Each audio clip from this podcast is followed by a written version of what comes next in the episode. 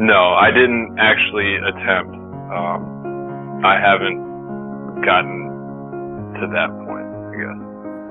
The courage, the strength that it takes to be open and honest about this. Instead of just, you know, blaming myself that he's not here anymore. Uh, I was prepared to shoot myself. Um, and I called my family um, to sort of say goodbye. To be honest, I was scared reaching out for help because I was like, this could totally ruin my career. Somebody to have a more proactive approach and that he was coming to me to be that person. They found him and he committed suicide. I just started screaming. I just felt responsible. Hello, everyone. I am Tim Lawson, founder and host of the One Too Many Veteran Suicide Project. If this is your first time listening, welcome and thank you for taking the time to hear the powerful stories behind suicide in the veteran space. As I mentioned last week, I ask that you respect my guests and their stories, especially those that wish to remain anonymous. I want everyone to feel comfortable with their decision to come forward and share, and I do not want anyone to regret that decision. This project is ultimately made possible because of the wonderful support I've gotten from all of you and from the people who have come forward as sponsors. This week's sponsor is Oscar Mike. Noah Currier, who's the founder of Oscar Mike, Marine veteran and quadriplegic, joined me on the Veteran Empire podcast just a few months ago and had great admiration for this project when I told him about it. Oscar Mike was kind enough to spread the word about the project and give it the early recognition to help boost my efforts. Noah Currier will be joining me this week uh, and today's podcast guest on a panel in Nashville on June 18. For more information on that event, go to one-too-many-project.com slash events. And to learn more about Oscar Mike and the awesome things that they're doing, head over to one-too-many-project.com slash Oscar Mike. Today's guest is Marine veteran Zachary Bell. Zach is a good friend of mine who I also met through the Veteran Empire podcast. After that first interview with him, we both knew that we'd be working together again. Zach has been helping put together that important panel that's occurring in Nashville. And after our first in-person meeting, he agreed to come onto this show and share his story. While Zach did not request to remain anonymous, anonymous himself, he does wish to keep his late friend anonymous. So please, if you know who the subject is in this story, please keep it to yourself and respect Zach's wishes to keep his friend anonymous. So, I mean, so Zach, go ahead, you know, sort of tell us sort of, um, you know, set up the, the story a little bit with, sort of how you how you met your friends um, and sort of what sort of rapport you had um, going into into his suicide. I met my uh, friend uh, right when I got to my unit, um, fresh out of SOI and stuff. He was always one of those guys who was, was always happy and fun to be around, and just uh, one of the uh, guys I always loved uh, when I was on barracks duty because it was always entertaining uh, the student of her antics he was plaguing the uh, the battalion with and stuff, and it was all good natured fun. He was just always a real out, outgoing dude. He he always uh, tried to make everything as fun as possible whenever you interacted with him, and uh, you know, it's weird because you really develop bonds and stuff with all the different guys in your unit, and they start to become your family and different things like that. And especially him because he was he was a little younger than all the rest of us. He'd actually uh, just barely made the age cut to get in. And, you know, in military, it's all varying ages, people coming on enlistment, as opposed to majority of officers who are pretty much all in the same age range or stage in their life. You know, we did our two deployments together and after we got back in 2011, everybody just kind of 2011, everybody started getting out and went on their uh, separate ways you know, now I've come to realize a little bit that that's the hardest time for everyone is the first year to two years out of the military is a transitional period of trying to redefine yourself as a person and, uh, trying to, uh, find your like way in the world. Cause it's tough because when you're in the middle of Afghanistan, like anything seems better at the time. So to try and develop an idea of what you want to do with your life is what you're constantly doing, but at the same time, there's no real concept of like, you know, what am I going to do? Am I going to like this? What school am I going to? Is that even a career I want to do or things like that? So we all just kind of went our separate ways and we stayed in contact with each other. And uh, he was actually living with two other Marines that were in the same unit down in Florida. Me personally, I was going through a, a really rough transition time because I had this idea at the moment that I was going to go into medicine or something um, along the lines in, in, the medical field of just trying to uh, do something completely different from Marine Corps infantry. And um, I'd always noticed that I was really fascinated by the way the body works and all the different things that come together. And really, I think I just wanted to prove I could do something that was uh, for a greater good as opposed to what I had felt like I had done for so long just to prove that I can do something good besides like cause harm and all the stuff that like comes with war. I was kind of lost at the same time, but it's weird because everyone was lost at the same time, but nobody talks about it. Because it's just like the peaks and valleys of life and the readjustment period as it comes and happens with different things as they're um as you're going forward and uh, I was working this job at a hospital, working like three days a week and going to school full time. But I was working night shift, so there'd be days where I would stay up for you know at least 24 hours or going back to back, and never really had any free time.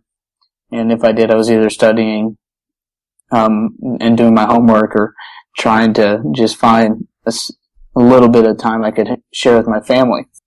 Late 2011 in the fall, I was driving home one day from work and I was exhausted and um, I was in my neighborhood and uh, there was this really bad fog storm that had come through and even caused like this huge wreck on this road, like a 45 car pileup uh, north of Nashville.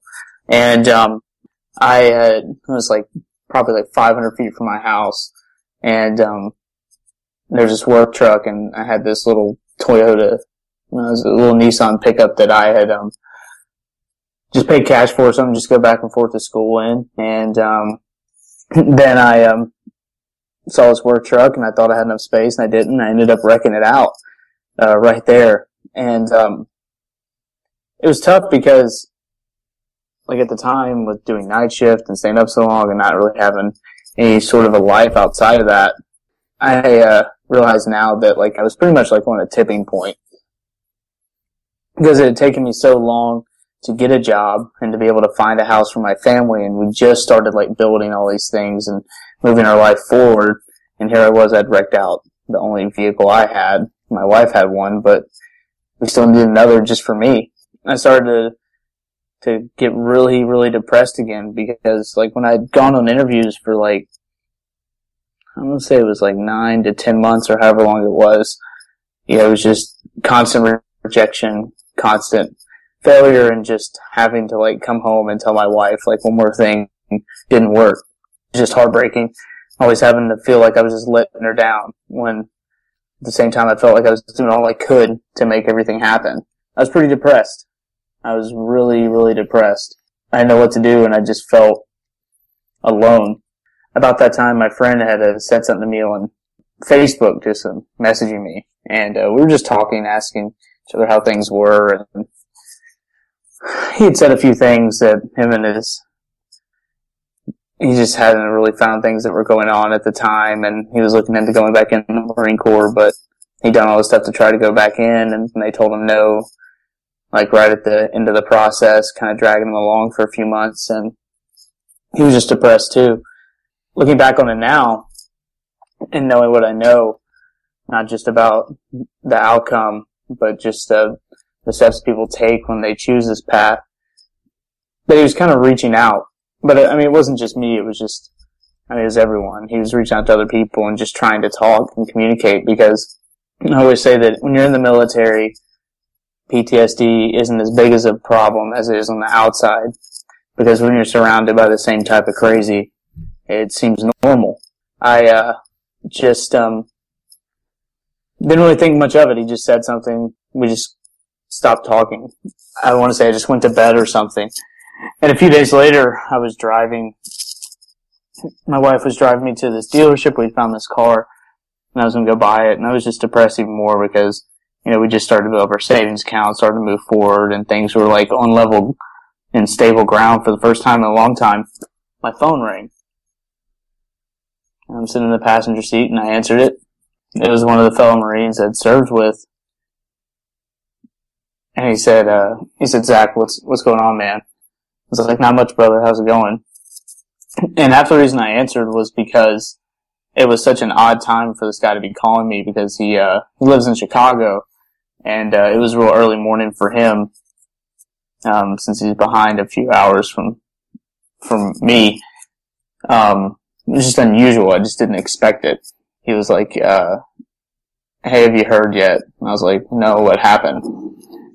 Our junior Marines were just finishing up their, their second deployment and, uh, we'd already, my family and I had already made plans to go see them at the beginning of the year in 2012. Uh, my first thought was, oh no, one of my, one of my guys has died. One of the guys I trained has died. It's completely my fault. Like I should have stayed with him. It was there's a sense of guilt, um, slash, um, burden, or I don't really know what to call it, but, you know, to anybody who's like never been in the military, the one thing that they probably missed out on the most is being able to watch boys become men and being able to see that process happen to where someone who doesn't think they're capable of the doing much with their career or even succeeding that it goes on to surpass not only uh, their expectations but yours as well. And so you still always feel that last sense of you know, did I not teach him one more thing? Did I not say one more thing they could have remembered or something like that? And he's like, no, dude. Um, he told me my friend had died. He was dead. They had found him and he committed suicide. I just started screaming. I was like, no, no, he didn't. No, he didn't. That didn't happen. He's like, yeah, man, it, it happened. I'm sorry, I don't know what to say. And um, he's like, have you called some of the other guys? And I was like, no, no, I haven't. And he's like, well, I'm going to keep calling people and you do the same. And I was like, I will. And by that time, I was, the tears were just streaming down my face and my wife asked me what was wrong and I was like, just pull over. Just pull over and we ride on the side of the interstate. And, uh, I got out of the car because my kids were in the back. I didn't want to scare them. I didn't really want them to see me like that. And, uh, I was like, he's dead. He committed suicide. And I don't, I don't really know how long it was. She said it was just for like a minute or two, but it felt like a lifetime of me just sitting there crying, feeling like a failure. Because, uh, I just felt responsible. And it's not like I felt responsible in the way somebody feels when they have a, someone they've trained or something, but it was responsible in the fact of that, you know, we all went through like these things together and grew up together in Afghanistan. And, uh, to have lost somebody when we come back home. And especially it was right there and it was so close. Probably the worst fact of all because I, I used to kind of blame myself that if I hadn't been so wrapped up in my own um, self pity of what was happening in my life, maybe I could have done something more. I just fell to pieces. After that, we went and got the car, and I drove home. And uh, I just sat in the car in the driveway for like 30 minutes when I got there. Just didn't want to talk to anyone. I called a few more people. They called me, and trying to figure out what had happened and different things and found out what had happened. That was the day my life changed. How so? How did this event change your life?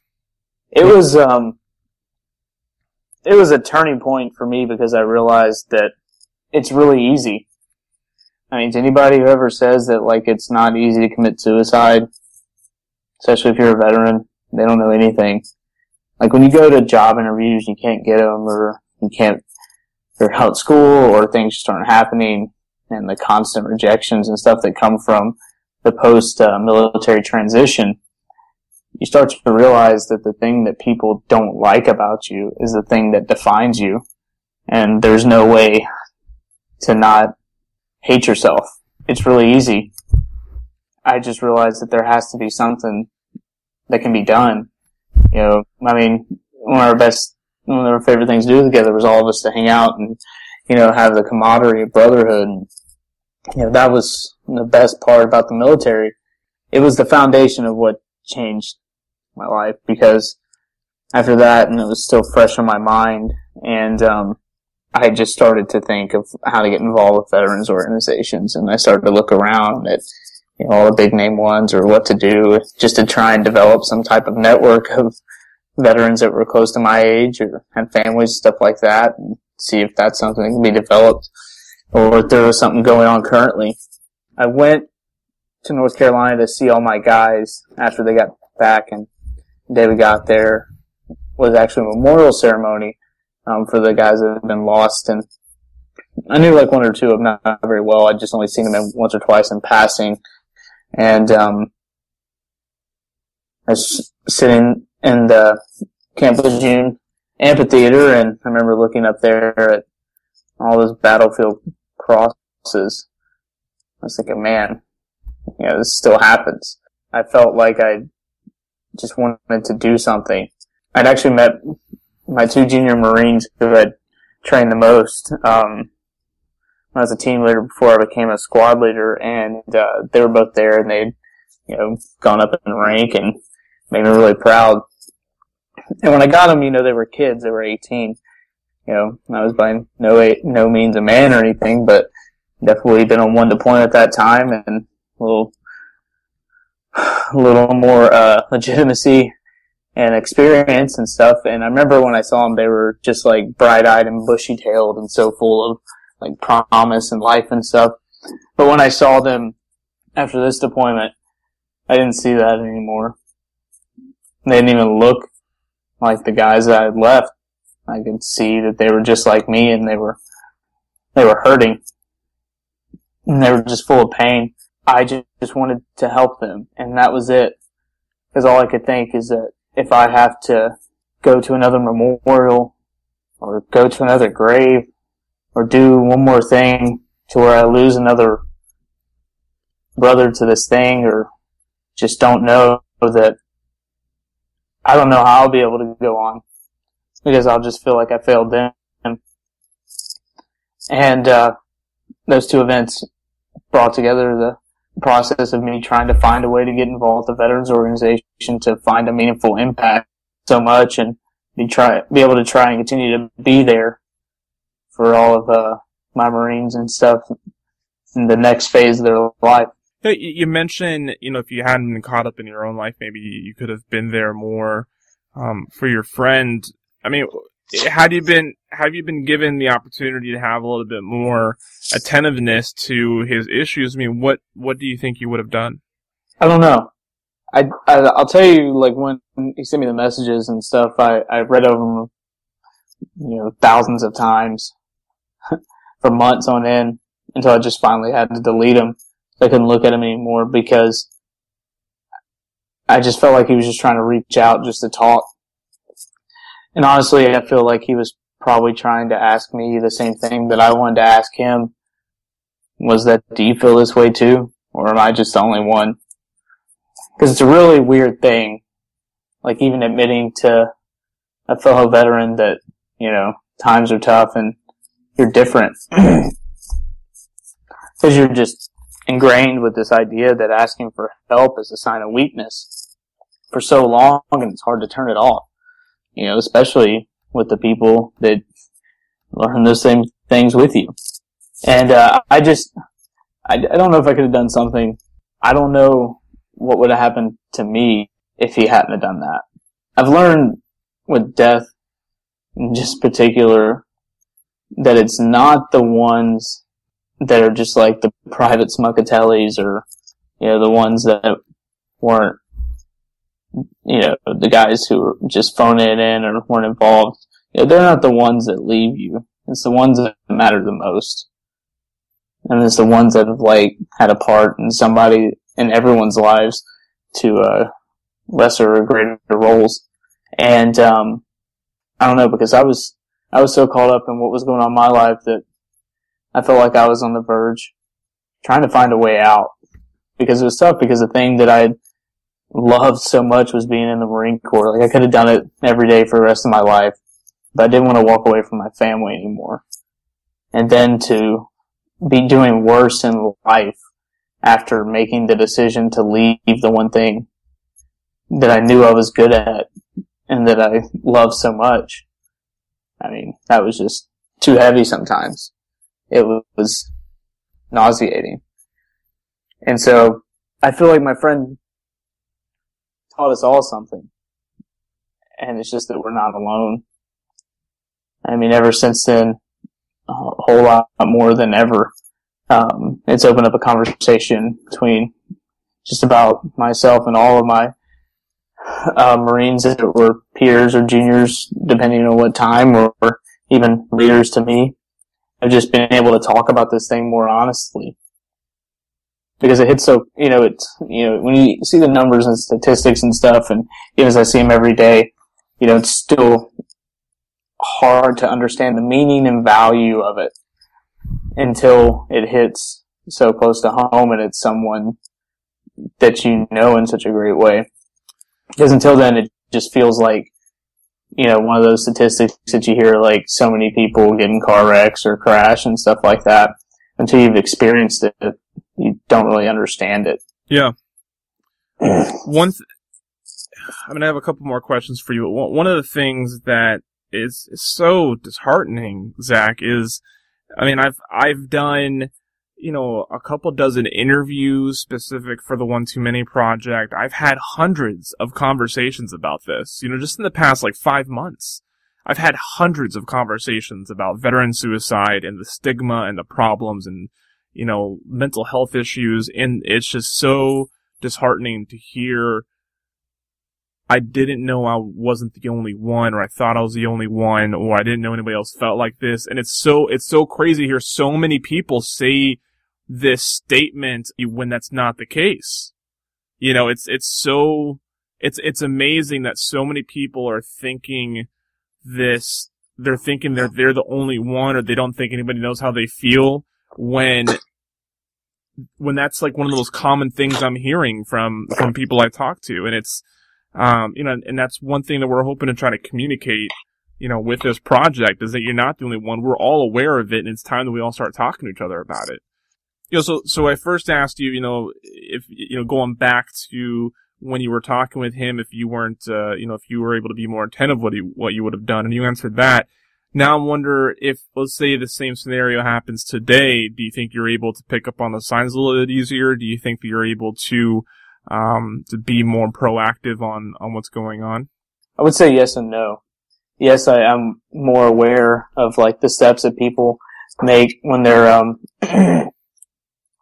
developing a plan to commit suicide, uh, you know, things like wrapping up final business, saying goodbyes to people, you know, finishing up affairs, uh, making a plan, stuff like that, talking about it, different things, like all the procedural steps. But the no part comes in is just the fact of that you can only get what they want to give you. Like some days are really, really don't like my job. I don't like it at all. Um, just because it's hard it's like really taxing. Like this right now will result in me just having to take a, a moment to myself and just gather everything before I go home. Um, and it's hard, like fleshing out some of the worst parts in your life and trying to find the meaning and good out of it. Because even as you're doing it, it still doesn't always feel comfortable. Like, I have this one rule. If I ever get to this place to where I'm able to talk about these things and I'm not emotionally taxed afterwards, that I'll walk away from all of it. Because then it won't have any value. It won't be real and it won't be genuine. And then that'll be something I'll have to address if, should that ever happen. Because that means I've become complacent. And, uh, but I don't know any other way to do it. So it's like catch 22. Like I'll take, you know, 15, 20 minutes of doing a presentation or doing a podcast or doing anything and everything, you know, writing, blogging, talking, you know, whatever type of form of communication I can do to get out there just to try and let someone know they're not alone. Because I much rather carry the burden of it being taxing on me than to have to have like one more day in my calendar where I have to remember someone I lost. I mean, I think you've made some very powerful points without actually addressing certain points, if that makes sense. Mm-hmm. Um, I, I guess really the only que- I guess the next question that I would have, and this possibly would be one to round off the conversation. You know, since you're in an organization that, you know, tries to fight the invisible wounds of war and you've experienced this personally and you've seen it with, you know, your friend dying and, um, you know, you've seen it in your, in your junior Marines who are obviously just as taxed as you are with the environment and what's, what's occurring. Do you, you know, 2014, I mean, just in the past like few months, we've seen a huge influx of cur- of coverage on veteran suicide and addressing the issue. Um, I mean, do you, do you think that what you're seeing is, is, are you hopeful about what you're seeing, um, in, in the news and in the steps that other organizations are taking to, uh, to fight this, or do you think we still have a lot to figure out? I am hopeful. One instance of where I've seen this work in, in my life, especially, and um, it was uh, about just over a year ago, where I had um, a junior marine who had trained uh, ever since he first got there, and you know the the good Lord didn't see didn't see fit to give me a son, so um, if there's anything that'll be close to it, it'll be him. Even down to the way he walks and talks, and made very proud, and even took over my job and went to high rank and all these different things. And um, he just recently got out military, and um, we were talking. And for some reason, I just I just called him one day driving home from the VA, and uh, we just started talking. And um, he was holding something back, and I just kind of prodded him a little bit, and I was like, you, "You can talk to me, man. You know, we've been through a lot together." So I had this really tight bond because when I was just a team leader, he was my point man, right? And I always used to say, "It's just you and me up here, Bubba." And um, we always talk and communicate, even down to where he could move his arm. I knew what he was trying to say, just because being in the front of the patrol, having to navigate all the stuff that comes with that is tough. And so we had to develop this strong relationship.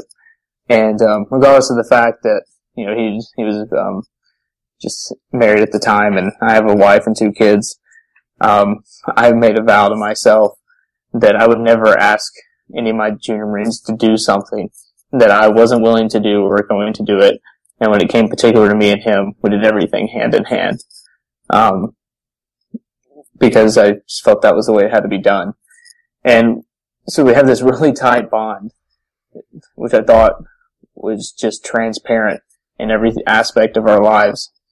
But he didn't want to tell me that he was going through the same issues or that he had had some really close calls with us. And he was so ashamed. I remember I could hear in his voice, like how like, it almost felt like he was hanging his head, like as he was talking to me, because he didn't want to tell me what was going on because I, I knew that he was scared that I would be like let down or upset with him when it was the complete opposite. And so it's the, the best example of even as close as you think that you are with people, you only get what they give you. But after a few days of trying to get him into a few different programs and treatment he needed, took a, um, a little bit of time and effort, but we were able to, um, get him in there and now he's, uh, got a great job. He's graduated school. He's doing all these different things and like, I can see the change and like how different he is. And, uh, that moment when you look at someone and you see that they remember what it's like to believe in themselves and that they're worth it is the reason I still do this. Um, it's amazing. And so when I see that happen, I feel like the veteran military culture is becoming more open to the idea of sharing what's going on in their lives and stuff. But just recently, there's the Fort Hood shooting. You know, it was a horrible incident, and uh, all the things that have happened. I saw a lot of media coverage of kind of just grasping at what I call like low hanging fruits and directly, you know, tying, you know, post traumatic stress disorder to, um, violence and everything else, which, in my opinion, and many others couldn't be any farther from the truth. Yeah. There's be an evolving conversation of the fact of like what post traumatic stress is. Like military post traumatic stress is like one of the smallest parts of it. I mean, just think about how many people have served in the military as proportionate to how many people have been in car wrecks, you know, had uh, horrible childhoods or Yep, you know, absolutely. rape, murder, victims, crime, anything that could happen that's traumatic. That's why it's called post-traumatic stress. It's from a traumatic event in your life.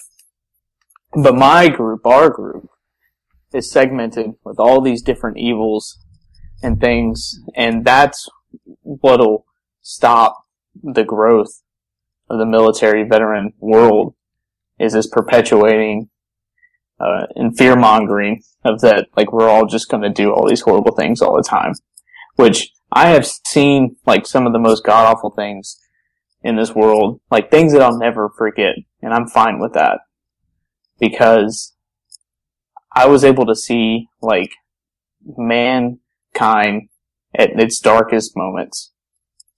I was able to see the violence that man will commit against each other in the name of what one believes is good over the other. And I don't try and justify it because war is completely unjustifiable, no matter which side that you're on. Um, but it was what I volunteered to do, and I'm very grateful for the experience because through those darkest times, I was able to see mankind at its greatest. Um, I had to walk this line between life and death to understand what it truly means to live. I have a better understanding, and as I feel all military members do, of life and humanity, like what it means to live, that I, I pity all those who haven't, because they don't really understand like how precious life is or how quickly it can go. You know, if that, if, you know, if the direct correlation between violence and military PTSD was real, then why is it that veterans at, you know, different organizations are volunteering to go back and do different things like the mission continues where they're shaping their community with community service projects or Team Rubicon who has different regions all over the country of veterans that come together and launch at a moment's notice to aid in disaster relief. Right? It was started by a bunch of Marines who just wanted to help out and they couldn't get a ride down to Haiti, so they just did it themselves. Just because they wanted to give back. Now, if somebody has the audacity to think that these same type of people who just want to do some good, at the same time only want to commit violence, is beyond ignorant. Proof that society is just scared of what they don't understand and oftentimes too lazy to put the effort in to want to do it. Zach, this has been a very powerful conversation, and I, I appreciate your willingness to talk to me and really expressing your emotion within the context. And, um, you know, I, like most of my, like most of my interviews that I do, a lot of people come into it with an idea of what they might want to say or what they think, what they think, uh, they can communicate across. Is there anything that we haven't covered um, yet in this discussion that you uh, would like to touch on regarding either the story that you just told us or or veteran suicide in general? The majority of men and women who are committing suicide right now are men and women who are 50 and older. What I take from that is the hardest truth of all, and that is that unless there's a better education and understanding of what's going on and what this really is and how it's not a crippling thing, it's just something that has shaped who you are. that that's the path our generation of veterans is going to head. Because these are people who have lived with this thing for so long, for fear of persecution, judgment, for all the different things that people fear more now than ever, that it literally was, came to a point where it was too much for them to bear. And there's no reason for that. That's someone who's, you know, over half, you know, just the, over halfway through their life. And they, uh, they still have this thing that's been eating them up for so long that they just couldn't handle it anymore. And that bothers me to no end. You know, it, it definitely has, when I first read the census data from the VA, it did a complete 180 on the way that I viewed older veterans and stuff. Cause I'm like, wow, these guys have such a level of strength and understanding that I could never probably come close to. You know, I've been lucky to have come out through this, be a part of this era of veterans and to a point where, you know, it's, it's not completely changed, but there's something that's being done.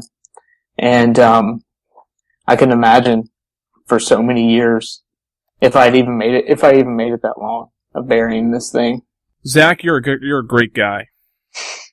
Um, and I and I say that sort of in jest to uh, to lighten the mood, and also in sincerity, in in the fact that um, I think that your obvious, genuine drive towards wanting to aid veterans in their post-military life and within their mental health afterwards, or even during, um, I think is something that a lot of people admire and and would be a hundred percent um, behind supporting. So um, I want to personally thank you for your efforts and and trying to uh, trying to aid um, veterans that are that are suffering through these these similar issues. No, it's um, it's a group effort. It's definitely been because of things like this that you're doing that the message is able to get out there. Because I take I take more from this than anyone else. Because every day I get up and I I think to myself, you know, maybe if I just do one more thing or say one more word or just try and help out, that I could be the person that could have been there for my friend and that I had wished had been there for me when I needed them the most. And just to be able to see the change happen where people know that they're not alone, that there is hope and that they can get through this. You know, this is why I call it work therapy. It's the hardest, best job in the world. Really grateful for it. As I edited this interview with Zach, I was blown away with how many powerful points he makes about his personal struggles, the loss of his friend, and how he views the trials veterans face inside the military and afterwards. The interview portion of this episode was so strong I didn't want to edit it down at all, so I, I will keep my reflections and remarks short. Last week, Last week, I took the lead in sharing my story. I told my own story of suicidal behavior, and this week, we show the importance of sharing our struggles with each other. Zach points out how we need to admit that we're not the only ones going through these troubles and that we can empathize with each other. Once we establish that empathy and realize that we're not alone, we can begin to recover together just as we fought together. And while we're talking with each other, listening is crucial. I talked with Dr. Tracy Clemans at the University of Utah about signals from suicidal people, and she told me that 80% will provide signs of suicidal intentions you know, there's I, I wanted to talk a little bit about some of the the myths that surround um, suicide and suicidal behavior, and this is um, not you know just for veterans or active duty personnel. This this is something that can be applied to anyone. Um, you know, one of one of the ones um, that I often hear sometimes from from family members or friends um, are that people who die from suicide don't warn others. Um, and actually, the truth is, about eight out of 10 people who um, end up dying by suicide give definitive clues um, to their intentions. Um, and those clues or, or warnings um, can vary from very specific.